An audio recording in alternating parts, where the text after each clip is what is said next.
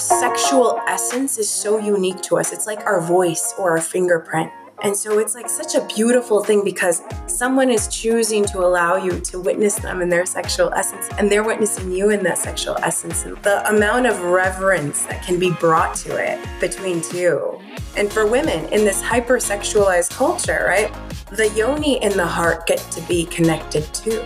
Here's what I feel is what women want and how women can access this. We live in a culture of hypersexualization and it's like our sexuality for the gaze of the other. Hey, I'm gonna post this Instagram post, get a bunch of hits, and it's me in a bikini, and I'm gonna look so hot. And all of that is so superficial and almost like my value comes from how I look. And it lacks reverence for ourselves. You're in for another treat with this episode of the Better Than Rich Show with Jen Vera. And we get into some really cool conversation topics around the dark feminine, exactly.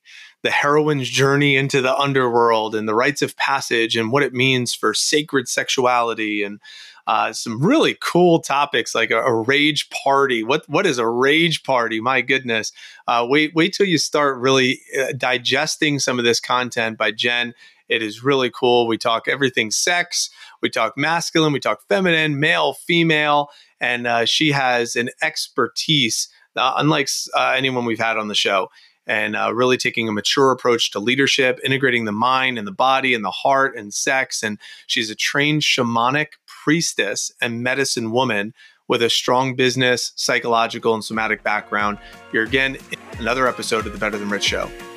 Welcome to the Better Than Rich Show with your hosts, Andrew Biggs and Mike Abramowitz. The Better Than Rich Show helps ambitious leaders who are on a mission to leave the world better than they found it, change their perspective on what's important, increase their income and impact, and systemize their life and business. If you've ever struggled with finding your purpose, have felt disconnected or distracted, or found yourself going through the motions, this show will remind you that what you do matters and will re inspire you to chase your highest dreams. It's time for you to become better than rich. Welcome back, everybody, to the Better Than Rich show. I'm your host today, Andrew Biggs. I'm here with my co host, Mike Abramowitz. And today we have a special guest, Jen Vera, who's a dear friend of mine. Jen, how are you today? I'm doing awesome. Super stoked to be here. Thanks. Yeah. We're excited to have and you. I'm stoked for you to be here because I love kind of the energy that you bring. And I, it's been really cool to watch the journey because we've known each other at this point probably for six, seven years, right? And we both met each other at different chapters of our lives. I feel like I'm a different person. I feel like you're a different person coming to this call. And listener, I'm sure you can relate to looking back five, six, seven years ago at who you were and thinking, wow, I've come so far, or at least I hope so. I'm excited to get into your work because you talk about the dark feminine. I'm curious about what does that even mean? You talk about sexuality, sensuality. You talk about really being this powerful woman. You talk about rage. I'm excited to get all the cards on the table. But can we start with what is the dark feminine? What does that even mean? Part of me is like, that sounds scary. You know, like as yeah, a guy over here, I want to hear more about it. It's like, oh, what is that? I feel kind of repulsed by it, but at the same time drawn in. Yeah, the dark feminine. I didn't come up with the name the name came to me. And my background is I was a high ticket sales coach in the business. I'm a very logical person.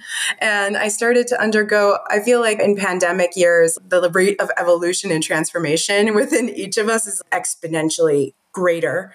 And the dark feminine came to me as this is what you're doing. And I'm like, I can't market this everyone's going to think certain things. When I hear the word dark, it feels ominous and it feels terrifying and it feels scary. And what is the dark feminine? And so the dark feminine, in my interpretation, is it's kind of like mystery school teaching level. So it really are the repressed aspects of the feminine. If I go into a group of women in the personal development space, these are women that are knowledgeable and experienced, and I ask them, hey, what's what are feminine qualities? They talk about submission. They talk about nurturing. They talk about listening, sweetness, these beautiful, beautiful qualities that the feminine does possess. And there's a part of that missing, which is the dark feminine aspects, which is the connection to eros and the connection to sexuality, but non performative.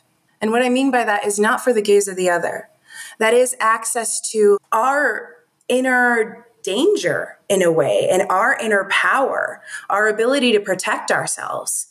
There is so much emphasis in the space of like feminine or polarity coaching or women's coaching that is just like, hey, if you want a man, if you want this, you need to behave like this. And it's that's not the fullness of what a woman is. It's actually like the good girl conditioning that we've been fed this whole time. And it's teaching a lot more repression and suppression than actual authenticity.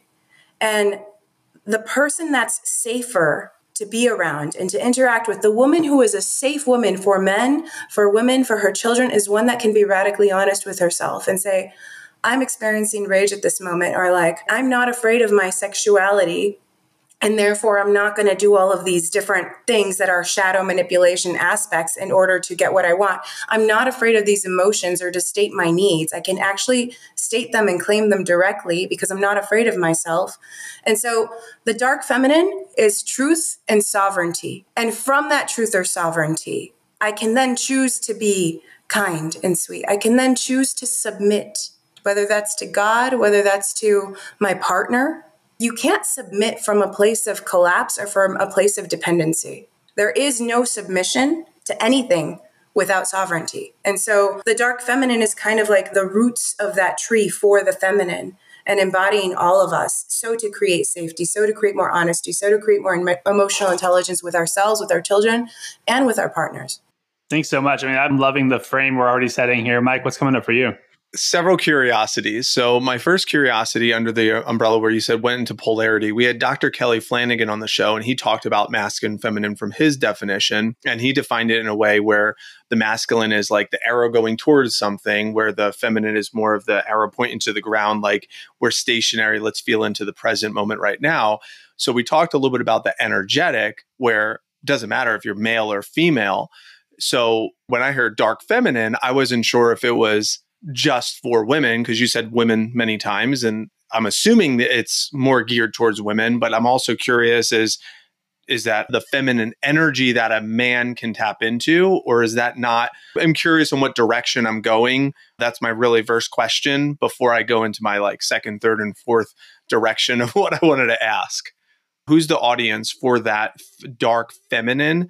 Is it women? I'm assuming but i don't want to assume. I figured i would just ask I actually have had men come into my spaces, and I have a client who is a man right now who wants to tune into his dark feminine. Here's my thing with polarity I think that archetypes and polarity, I have a strong, and I'm developing a stronger inner masculine, and I have an inner feminine. These are teachings that are from Tantra, the lineage that I'm speaking of. In terms of divine union, when we start talking about polarity, where did that even come from? And a lot of it, not all of it, like I don't know the history of the world, but a lot of it does come from Tantra, from that lineage. And in the Tantric lineage, we have an inner masculine and we have an inner feminine. And so the dark feminine is for everyone.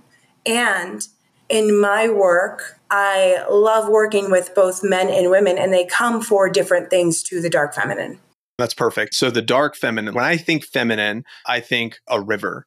And then if I hear dark feminine, my mind goes to like a river that is raging from like the weather, the storm. I remember I was on a kayak trip and all of a sudden it's like the rapids are going at like crazy and it's unpredictability of the river that can toss me around in any direction that could be really adventurous but it could also be very dangerous all at the same time and there's this unpredictability to it so that's where my mind went which I believe a man and a woman can both embody that. So if that's the case, okay, I could dance with that. I'm on this kayak in that sense. Why would it be beneficial for me to want to understand that part of me or understand that part of the river in this analogy? Safety or something else? Great question. There's a lot of directions I want to go with the question. There's an explanation around it before I go into it and this is also how the feminine communicates, right? It's like the context before actually getting to the point. The hero's journey.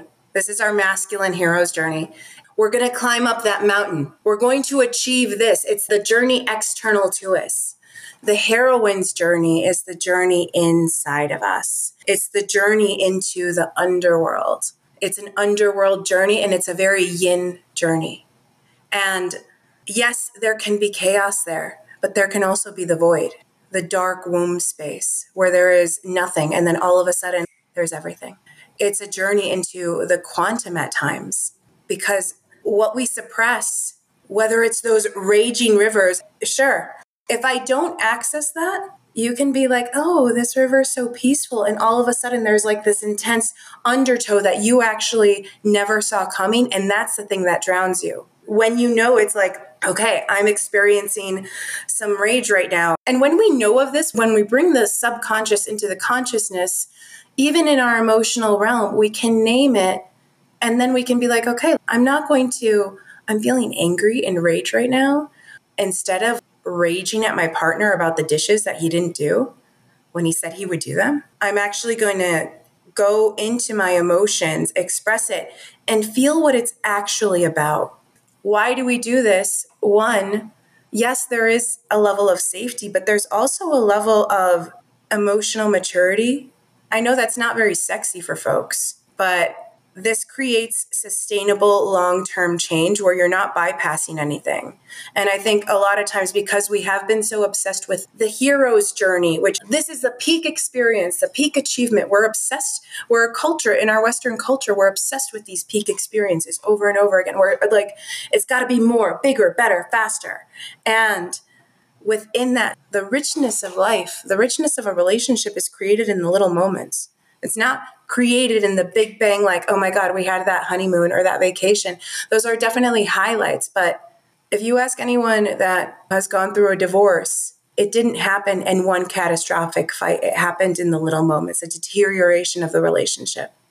Why should people undertake this? So that they can create sustainable shifts that actually are creating body, mind, sex, heart coherence through their entire body and through their system that when they say this is what I want, it's what they want and they don't have things going against them. They don't have the subconscious going against them. They don't have fear of themselves going against them and they can fully own it. Yeah, I mean, this is intense and it's also really important. I was actually having this conversation with Mike on Monday. Okay. And we were having a deep conversation. I'm actually starting to get emotional almost thinking about it. But it was like, I realized how disconnected from my rage I've been. I'm very agreeable by nature, Jen. So it's like I always want to get along with people. I want to go along to get along. I don't want to pick fights, right? I'm the peacemaker. I was the middle child. The older brother and the younger sister would fight, and I'd kind of like calm the situation. I don't like conflict historically. I'm working on it. okay. I didn't realize that was a flaw. I always thought it was a strength. That's like, oh, yeah, I'm conflict avoidant. That sounds great. I get to avoid conflict. This is fantastic. But all I'm doing is I'm delaying conflict. I'm repressing conflict. I'm creating undertows. Right. And so it's that question around rage. First off, talk to us about this rage party you're throwing. You mentioned earlier, at least offline, you mentioned you're throwing a rage party. I want to hear about that. I also want to hear about like, how can I integrate my rage I don't know if you can hear my son raging in the background. He's screaming. But how do we use rage? It's like handling a firearm. How do we responsibly handle this? I loved your answer earlier around going inside instead of taking it out. The dark feminine actually takes responsibility and speaks to what she's feeling and what the person is feeling in that moment rather than repressing it. So I don't know if there's a question in there. I think so. Let's see what comes up for you. I'm curious to hear your thoughts. Rage is so important. And so you're from the Midwest, right? Okay, so I'm Mexican Cuban like first Chicago, generation. Like Chicagoland, but like the Chicago. suburb of Chicago, so it's not like hard, hardened by the city type. Yeah, okay. It's like Midwestern nice though, right? Like we have that. So right, of course. Their rage is such a useful emotion, and in our culture, we're taught to suppress it. And oh, man, like how deep do you want me to go with this? When we suppress rage, it's always when we oppress ourselves. When we suppress rage, and here's why rage is there's a reason our emotions are always honest. They may not be, what's the word, commiserate responses or reactions to what's going on, but they're always honest. So when we choose not to express it or to feel it, it's in our energy no matter what. So you not expressing your rage, the resentment is building and it's building and it's building. It's there whether you choose to go into it or not when we express rage in a controlled way, and what I mean by that is we are expressing it somatically through our bodies. This is the sacred rage, right? We're doing it in a way that is not towards anyone else or anything else where you're not raging at your kid, you're not raging at your partner. That's not sacred rage. That's abuse most of the time. And so, unless they are a facilitator and they've consented to play a role and you're working out some healing stuff, that's not okay. And that's so we suppress it because it can be dangerous. We suppress it for a lot of different reasons for our own trauma. We want to be liked. Our commitment to being liked is more than our commitment to being authentic or being honest. And that's when we don't express rage, it's a self abandonment, and we allow ourselves to self abandon each time until it builds up. And then we explode, or something happens where there's such a deterioration, but like it's our own integrity that's deteriorating. With rage, what does it tell us? It tells us where we're self abandoning, it tells us where our boundaries are. And when we actually express this super primal emotion, we'll talk polarities again. It's like on this side of the spectrum in terms of kind of a primal emotion, like you could see a caveman doing it. And then there's this expression that we would deem higher that's on the opposite end of that, which is this ecstatic bliss or passion.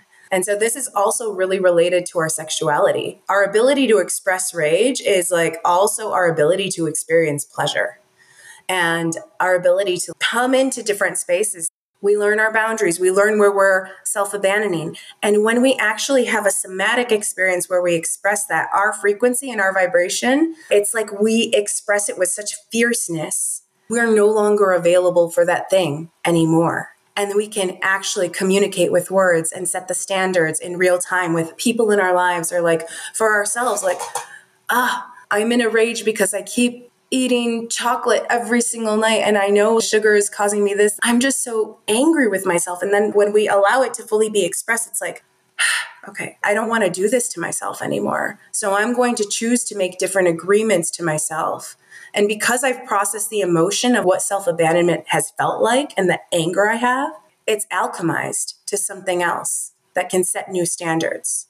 That was a lot of information, but sacredrageparty.com if you're listening. it's good. And then before we move, I'm by the way, just speak to that. What is sacredrageparty.com? What do you actually do yeah. there, real quick? I am going to teach people how to feel their rage through their body, how to access rage, because I did not know how to access my anger. Like, I remember talking to Dr. Brian Lum, who is one of my mentors. I know he was one of your mentors. And I'm like, Brian, how do I feel anger? He's been on the show too. Yeah, he's he's like one of the best shows out there that we've had on the Better Than Rich show so far. So if you haven't listened yet, go back listen to Dr. Brian Lum for sure because he's a mentor to both Jen and I, and he's awesome. And also, I'm very curious to hear your thought. go ahead and keep going there. So I was like, how do I feel anger? and it was something I had so much trouble accessing. And in the past, I would consider myself very analytically heavy, logic heavy person. And it was hard for me to tap into my emotions. I almost had to sink into my emotions. I'm sure some people can relate to this where it's like, how do you feel? I don't know how you feel. I know how you feel. I can see how you feel. Um, let me think about things. Oh, well, this didn't make sense. It didn't line up. And then I would be able to access some semblance of feeling. The sacredrageparty.com, what that is, I'm throwing a party to teach people how to feel their feelings, specifically how to feel rage, where we can go to the depths of it and do it in community and feel our rage it's a lot less dangerous it feels a lot safe and i'm going to teach you like safe practices to do it with yourself so it's a virtual party and we're going to do it in real time and there will be a recording. I'm also going to teach why we need to do this. I'm going to talk about some of the stuff I've talked about here, like what rage does for us. And it allows us to be, and this is from a facilitator, Frank Mondeose. I don't know how to say his last name, but he talks about being emotionally current. He is a facilitator with the International School of Temple Arts. And I love this term, emotionally current, because when we're emotionally current, we can hold an equanimity and a neutrality in situations. So it's like when I'm responding to you about something, I'm responding to the issue at hand instead of me responding to you from a place of the guy that cut me off this morning. that thing that you did two years ago that I still haven't forgiven you for. and I haven't talked to you about it. That's so important for the health of our relationships and like the health of our relationships with our children and our own health. I really am loving this because what immediately came to mind for me is the Rage Room. And I had an all female staff for one of my businesses. And I said, we're going to go do a fun experiment. And I call it an experience, but it really was an experiment. And I took them to a Rage Room. We went in one at a time and we would go in, pick a song, and for that whole song, just go in there by ourselves and just break a bunch of shit baseball bat, golf club, crowbar, your choice, and just go in there, break a bunch of shit and yell, scream, whatever. We're going to go on the other side, no cameras, no footage, nothing, just go let it out. And we all did it. And then we sat around in a circle, like, how was that experience? They're like, that was amazing. I feel fantastic. That was awesome. I didn't know I had such pent up shit inside of me to kind of release. I said, great. Well, now we're going to go to the opposite end of the spectrum and we're going to go. We went to a park near that site and we sat in a circle and I put on a guided meditation by Wayne Dyer. And we sat there and I said, once we sit here, we do not move. Are we all in agreement? And everyone agrees. And we sat, I set the timer, it was 20 minutes. And we sat there in stillness for 20 minutes. And I didn't know that it was in the midst of a tropical storm that was coming through Tampa. And during the 20 minutes, we were just getting plundered with rain, lightning, thunder, everything. At one point, I peeked just to see if they were still with me because I kind of broke my meditation in that moment. But they're like shivering. These girls are like trying to fight through it and fight. It was a beautiful experiment. They hated me. So on the opposite end of the meditation, they hated it. They were like, this was awful. I felt like I was going to die. You know, the storm is here. This is an irresponsible situation. I went to my journal. I reflected on this. I was like, did I really put these girls in danger? Was this a terrible idea? Whatever. And what was so interesting about what you're saying is the external emotion of the rage was so rewarding for them and fulfilling. And I got this out of me. And then this internal, what was supposed to be a meditation of going inner to the feminine, ended up breaking them open even more. I guess the interesting part of what I'm trying to gather here, Jen, is is there a healthy way through a meditation practice to experience the rage that we're talking about? I think that's what I'm hearing because the rage on the outside world is releasing it, but we don't want to necessarily just release it because it's only temporary. I really want to heal it. And that happens through somatic work that we're talking about. But that requires the stillness, which is almost opposite. Again, forgive my ignorance if I'm missing it, but this is what showed up for me as I was hearing you talk. Again, I don't know what the question is, but maybe there's something there that you can pick on. Your feelings are not here to be healed. Rage is not here to be healed. Rage is actually a super important component of our whole system, the emotional system specifically.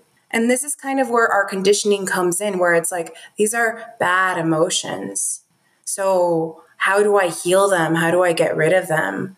And it's actually when you start listening, when you're angry and you listen to what that anger has to tell you, and then you take action, because anger and rage, they're very action oriented. They're actually so useful because when we're like, heartbroken, sad, and disappointed. We don't want to move, we're sad.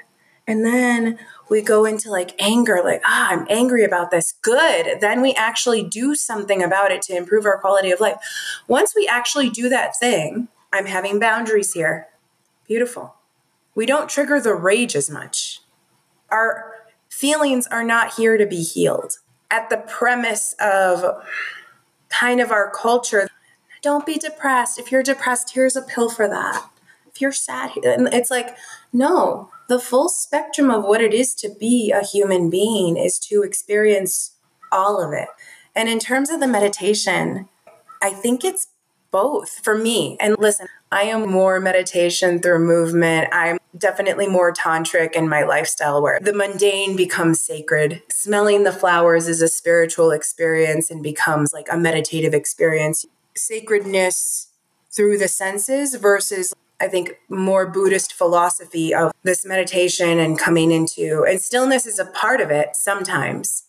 But I'm not of that lineage of like go into meditation and that's more Vipassana Buddhist and then you achieve peace. And I also think men resonate much more with going within and meditation. I think that's like part of the masculine. And I'm willing to have an exploration here because I'm not an expert in meditation because I don't do it that often.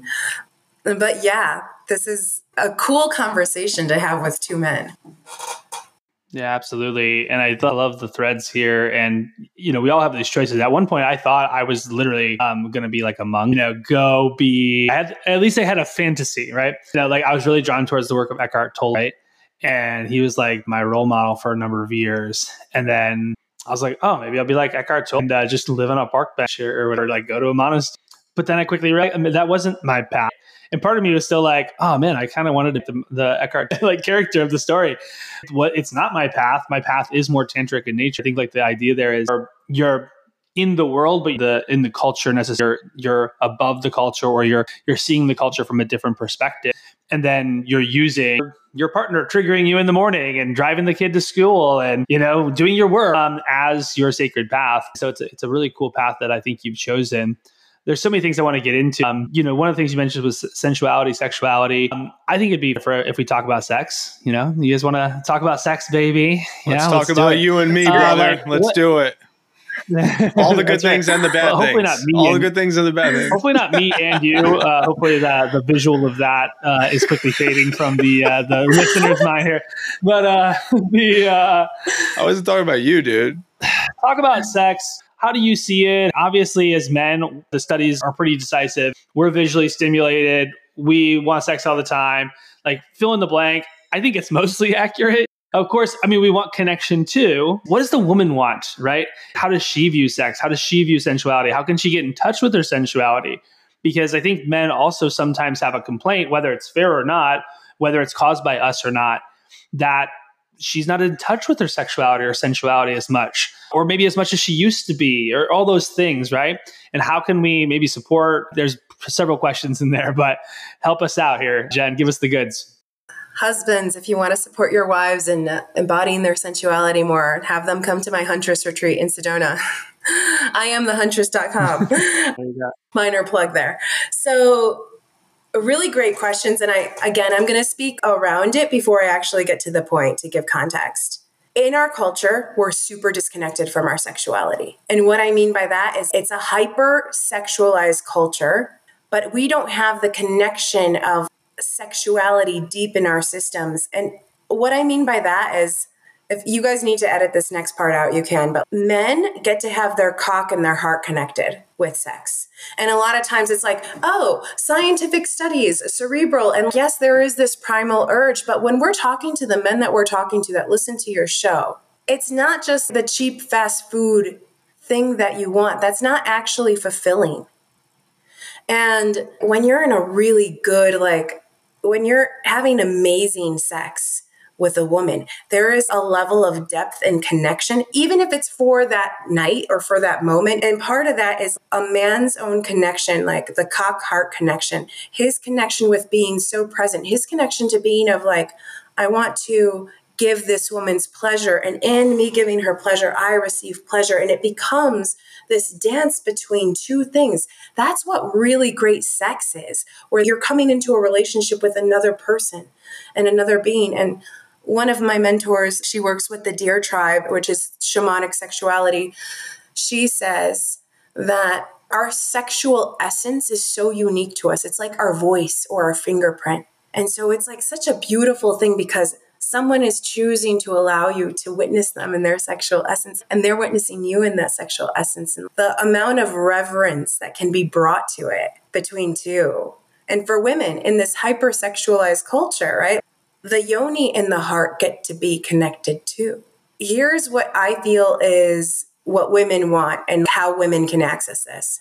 We live in a culture of hypersexualization and it's like our sexuality for the gaze of the other. Hey, I'm going to post this Instagram post, get a bunch of hits, and it's me in a bikini, and I'm going to look so hot. And all of that is so superficial and almost like my value comes from how I look and it lacks reverence for ourselves. And I'm not saying that there's anything wrong with being hot or being sexy. I have plenty of sexy photos on my Instagram page, but it's not for the gaze of the other. It's the energetic frequency from which you are doing because as a woman, we have access to pleasure, all orgasmic energy all the time, and it doesn't have an agenda. The Shakti doesn't necessarily, I don't have to, I can feel like sexually aroused and it doesn't need to go anywhere. I could just do it for the sake of my own pleasure. And that's that's the feminine sensuality. It doesn't need to go on this journey. It's just like I'm just sitting here talking to you guys. I'm feeling pretty good, vibing. I'm just going to be here enjoying myself. And by the way, that's a gift to the masculine. By the way, you're welcome.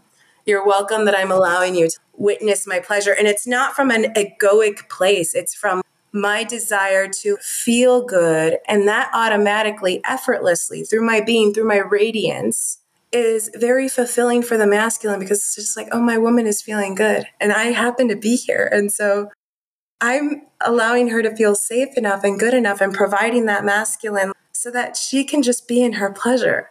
I am the man. Yeah, like more of this. And it what it happens is like it becomes like a nurturing connection that uplifts both parties. And I think when we talk sexuality, when we talk sacred sexuality and conscious sexuality, that's what we're really talking about. It's not like, hey, these are some statistics, bro. We need the visual and it's not a science experiment. It's like what you can't replicate with AI, what you'll never be able to replicate. It's that essence and it's sharing that essence with one another. You're you're speaking to two versions of me. There's the masculine grown man version of me and then there's still that eighth grader on the bus version of me that's listening to this too. I have a two part question for you from both of those versions of Mike right They're now. both welcome here. so the first one, I'll go with the mature question first. So you talked about the Instagram bikini type of photos. So if I'm a sexy woman posting bikini photos of myself, not the gaze of other people, but really just for myself, how do I decipher that I'm actually doing it for me because I want to feel sexy versus I'm doing it for the other people's eyes where girls are like, slay, good job. Oh my God, you look so hot. And the guys are maybe like lurking, not typing because they don't want to be creepers. So it's girls encouraging other girls is still the gaze of another person's eyes. And the guys don't want to be the creeper. So they're not going to message or say something. Are they posting it for the view of their friends? And there's this secret club of women that are supporting each other and uplifting each other's beauty or is it something else that's unspoken that maybe I'm not seeing? Because again, I see it as superficial, but if someone wants to just do it to feel sexy, how do they do that without the superficial aspect of it? That's the mature question. I have the immature question in a moment, though. I'd like to hear your thought on this one. Mature is beautiful. I think that it actually takes a woman's maturity to be able to discern hey, am I doing this to get hits? Am I doing this to get likes? Am I doing this with an agenda? When we're like, the gaze of the other is, do I have an agenda with this?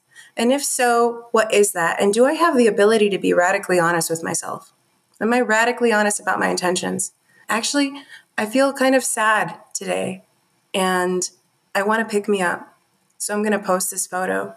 When you actually know I'm sad and I want to pick me up, you can actually be super direct. You can call a friend, you can be like, hey, I feel sad today. Or you can post it knowing that and being like, I'm going to post this super hot picture that I felt really sexy in.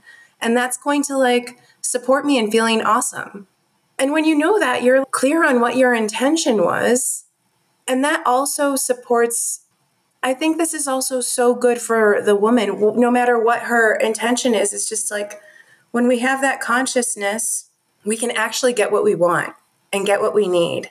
And anything that doesn't fit that, we can be like, oh, that's actually not why I did that how do you be in right relationship with you? How do you be in integrity with you? And I think this is actually what the dark feminine teaches.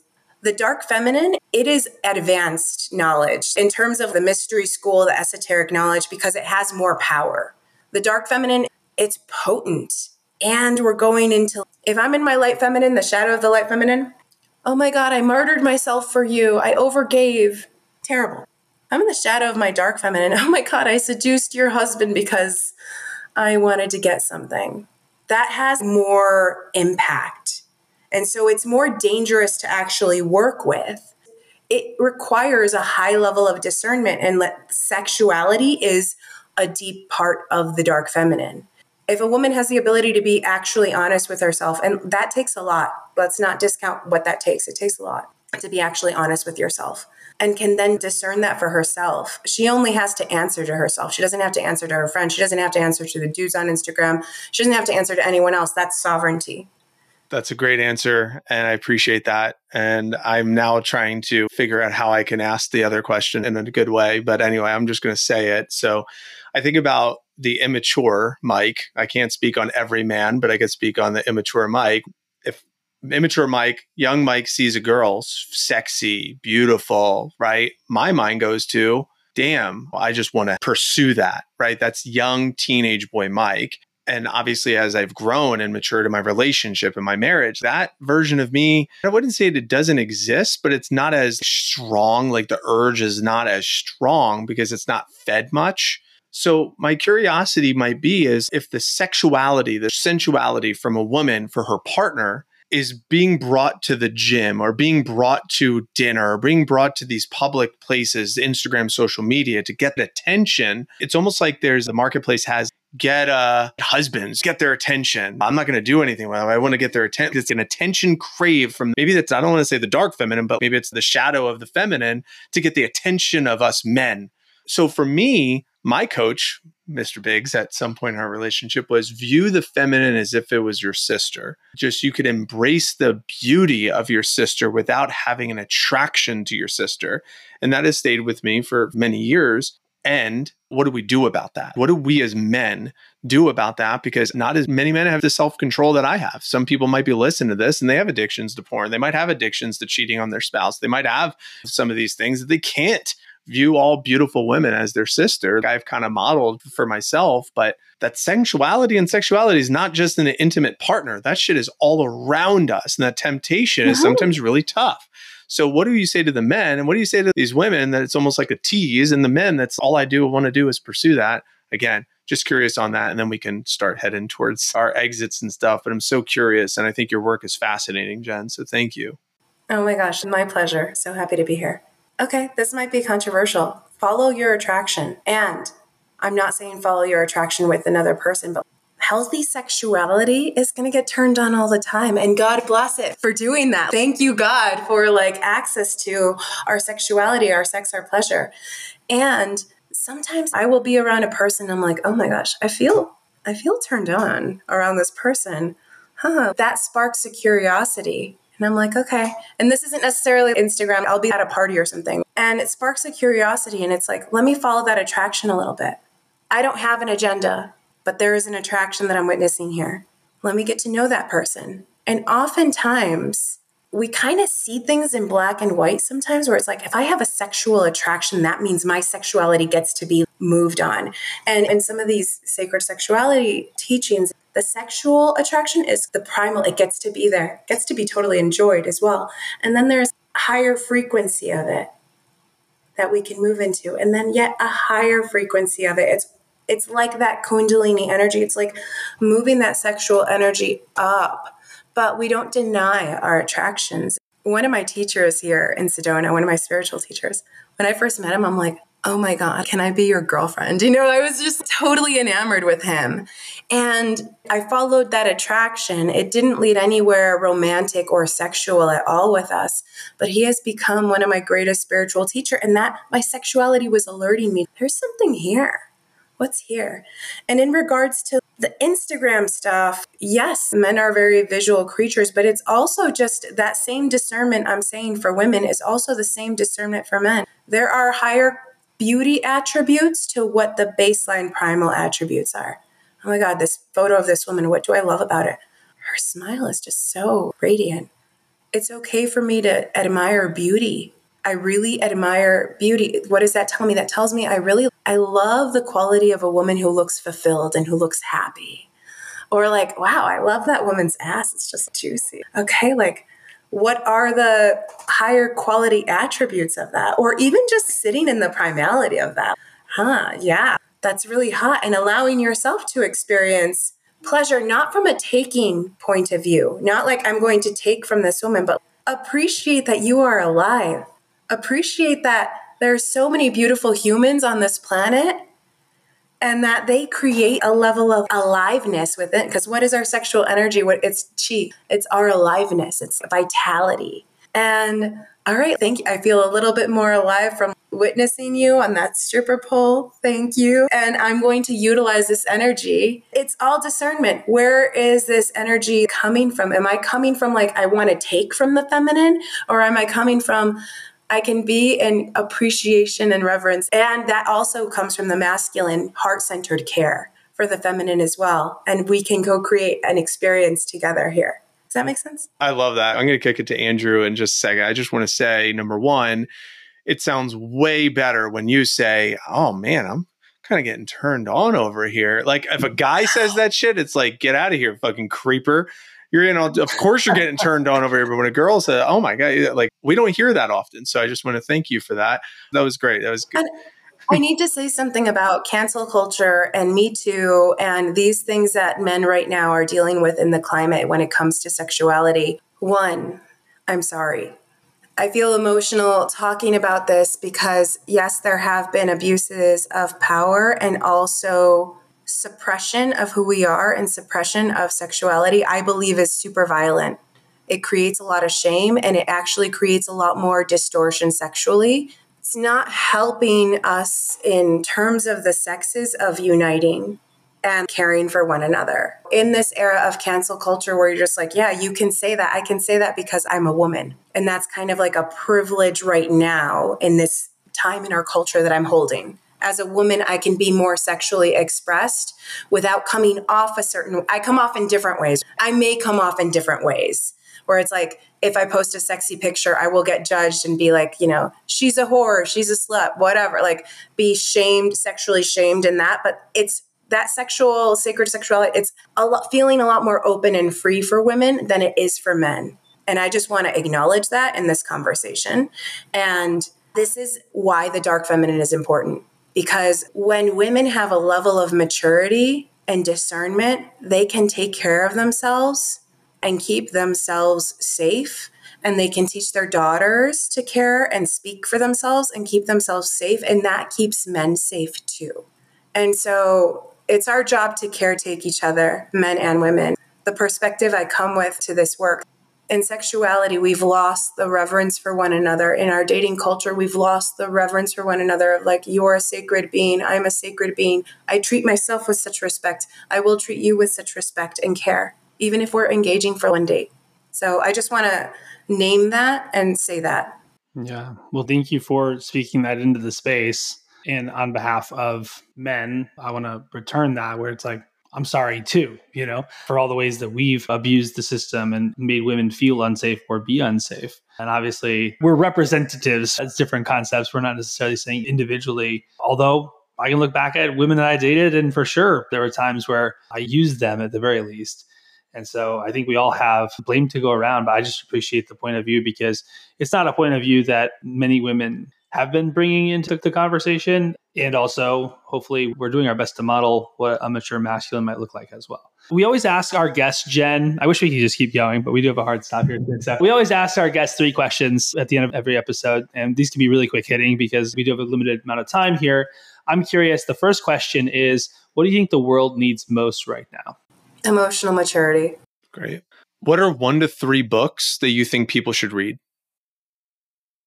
Okay, on the topic of sexuality, the Magdalene manuscripts. It's kind of edgy, but it talks about the old ancient temples of Isis and the sacred sexuality practices that Mary Magdalene used with Yeshua, with Jesus, to support him in embodying the potency and the power to do what he needed to do to bring in Christ consciousness into the earth. Awesome. that sounds super edgy and also super interesting. Final question What does it mean to you to be better than rich? Better than rich to me is living a life of devotion, responsibility through joy and pleasure, like so much pleasure. More, more, more pleasure. Yes, that's better than rich to me. Awesome. Well, hey, this has been so much fun. If people want to stay in touch, you mentioned a couple websites, obviously already, but how can people follow you and your work more if they're interested in learning more about what you're up to and just make sure that they're staying in touch with you? The best way is follow me on Instagram, jen.vera, V E R A, like aloe vera. And I am having a retreat in Sedona. It's women only. It's a small retreat. It's highly curated, and we're going to dive into the archetype of the huntress. So it's going to be really sexy. And it's not just going to be about sacred sexuality, but it's going to be about like embodying our own inner predator and feeling so safe somatically within our body that we can be more self expressed in all areas of our life. Highly suggest checking that out if people are intrigued. I am thehuntress.com. And I have a sacred rage party going on. You'll catch it on the replay after this airs, and it's going to be available for replay. So it's sacredrageparty.com if you want to learn how to dig into your own rage and do it safely and express it. Well, fantastic, Jen. This has been so awesome. It was great catching up with you. We've known each other and watched each other grow in so many ways and just I love this version of you. It just feels like this is your calling. You're where you're supposed to be after being in that left brain so far. You know, you're still using your left brain really well, but it's integrated. It's just beautiful to see. So, this has been so much fun. Listener, if you've enjoyed this episode, it's your turn to share it with a friend and spread the good word about the Better Than Rich show. Again, share this with a friend, leave a rating and review. It really helps people find us and leave a comment here. If you have any questions, you can also ask us in the comments. And until next week, remember to leave today better than you found it. We'll see you then. Thanks. Thanks for listening. If you enjoyed this episode and you'd like to help support the show, please share it with others, post about it on social media, or leave a rating and review. To catch all the latest from us, you can follow us on Instagram at better than underscore rich and join our Facebook group at the Better Than Rich Show. Thanks again for listening. We look forward to seeing you next time. And remember, leave today better than you found it.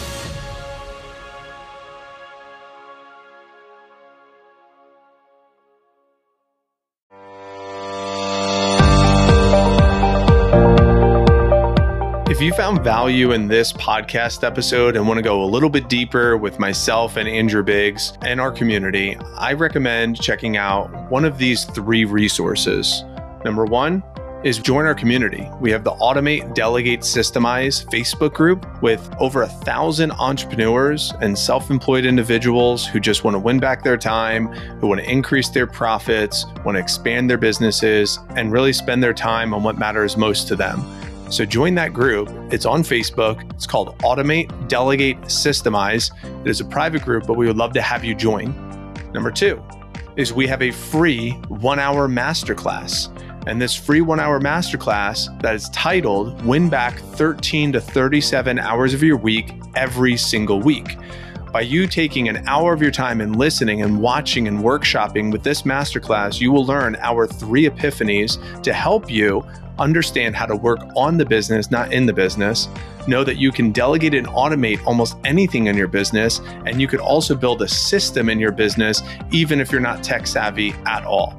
So I highly recommend you to go to automatedelegatesystemize.com and enjoy that free one hour masterclass. If you really want to go deep with Andrew, myself, and other business owners, we have a program called Operator to Owner. And Operator to Owner is our premier program that's 12 weeks long that will show you exactly how to use what we call the ADS framework going through the prospect journey, the client journey, how to onboard properly, build your staff, build the pillars of your organization, audit your time with a dollar per hour exercise, offload and delegate your under dollar per hour wage that you want to pay yourself, how to offload those tasks, and really how to buy back your time. Our promise is that by the end, you will learn how to leverage a virtual assisted team, whether you want to use our Better Than Rich virtual assistants. We have those services. You could go to va.betterthanrich.com or you can learn how to use your own virtual assistant team and hire offshore workers. But we are here to help you win back time, gain your freedom, and try to stay true to what it means to be an entrepreneur and why you became an entrepreneur in the first place. So, take advantage of those three resources. We have the Facebook group that's free, we have the masterclass that's free, and then, of course, we have operator to owner and our virtual assistant services that are behind the paywall. And be on the lookout for our next mini course, Win Back Your Freedom and Increase Your Profits, which we've done a couple of times already, and maybe there's one coming up in the near future.